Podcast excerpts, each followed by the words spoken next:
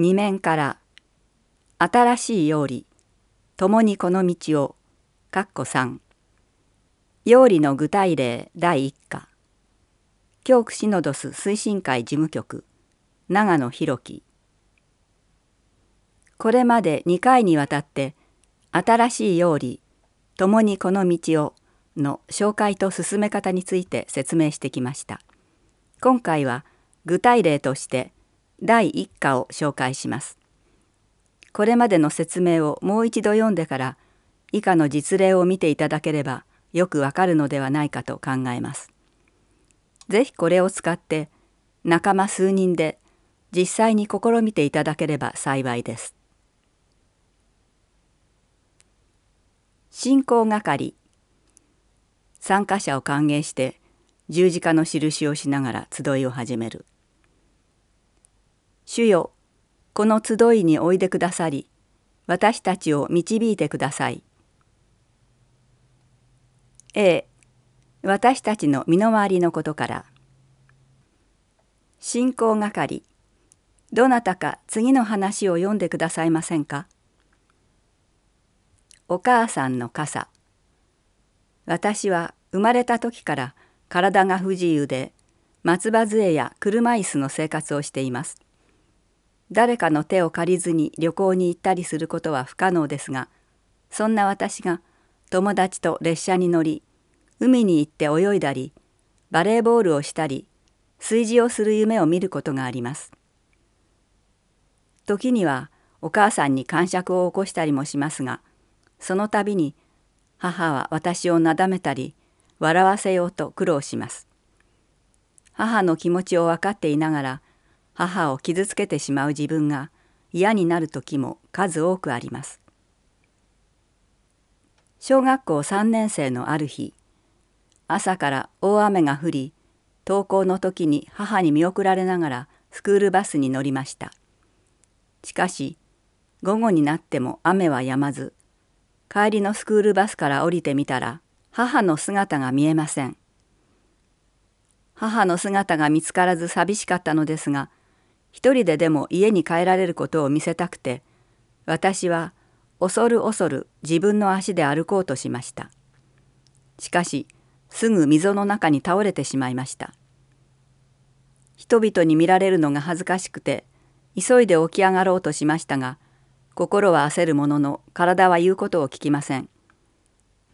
ようやく起き上がり足を運ぶ私に誰かが後ろから傘を差してくれました。振り向くとそこに母が立っていました。目には涙をためたまま。私は今も母の差してくれた傘の中で自分一りぼっちではないことを発見し胸がいっぱいだった幸せな日を思い出したりしています。キョンヒャン雑誌韓国1998年9月号より進行係参加者たちに質問する。丸1障害を持つ子供を見守っていた母の思いはどんなものだったと思いますか？丸2自分が誰かから深く愛を受けた体験があったら皆で分かち合ってみましょ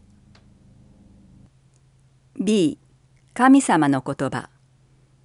人生の旅の途中で私たちは時々自分を超える絶対的な存在を感じることがあります。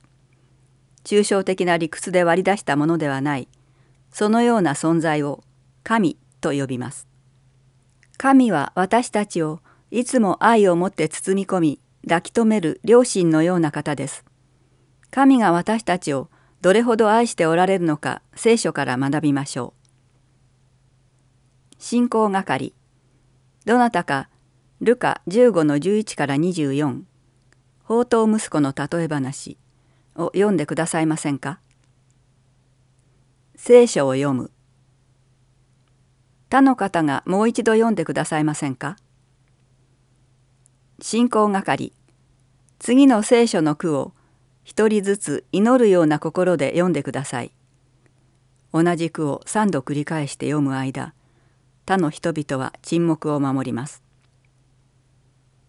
父のところに行って3回。哀れに思い3回。走り寄って首を抱き3回。いなくなっていたのに3回。進行係参加者たちに質問する。丸1下の息子が父のもとに戻っていく時の思いをお互いに話し合ってみましょう。丸2父は帰ってきた息子をどのように迎えましたか？神はこの世の困難と苦しみの中にいる私たちに真の平和をもたらしてくださる休息の場であり魂の安息の場であると福音書は紹介しています。疲れた者重荷を負う者は誰でも私のもとに来なさい。休ませてあげよう。私は柔和で謙遜なものだから。私のくびきを追い私に学びなさい。そうすればあなた方は安らぎを得られる。私のくびきは追いやすく私の荷は軽いからである。マタイ11の28から30絵があります。絵の説明。聖書の宝刀息子の例え話の一場面の絵です。説明終わり。C さらにもう一歩。神は人間の魂の深いところに神を慕う心を置かれました。だからすべての人は生まれた時から乾くように神を求め心のふるさとである神のもとにたどり着くまで休息を乱すことはできません。その方は私たちが神を探す前から私たちを知っておられ神を求めるよう招いておられます。信じて受け入れれば私たちと共におられる神が私たちをどれほど愛し守ってくださるのか実感できるようになるでしょう。進行係参加者たちに質問するなぜ教会に足を運ぶようになったのかお互いに話し合ってみましょう。進行係十字架の印をしながら終わりの祈りを唱えて集いを終わります。父と子と精霊の皆によってアーメン。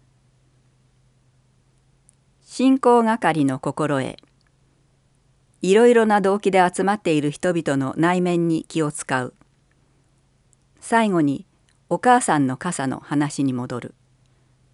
愛の体験イコール神体験。覚えましょう。1いつ十字架の印をしますか？お祈りの始めと終わりにこの印をします。2十字架の印は何を意味しますか？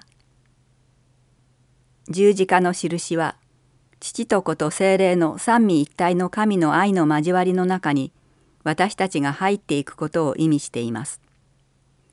3. アーメンとはどんな意味ですか？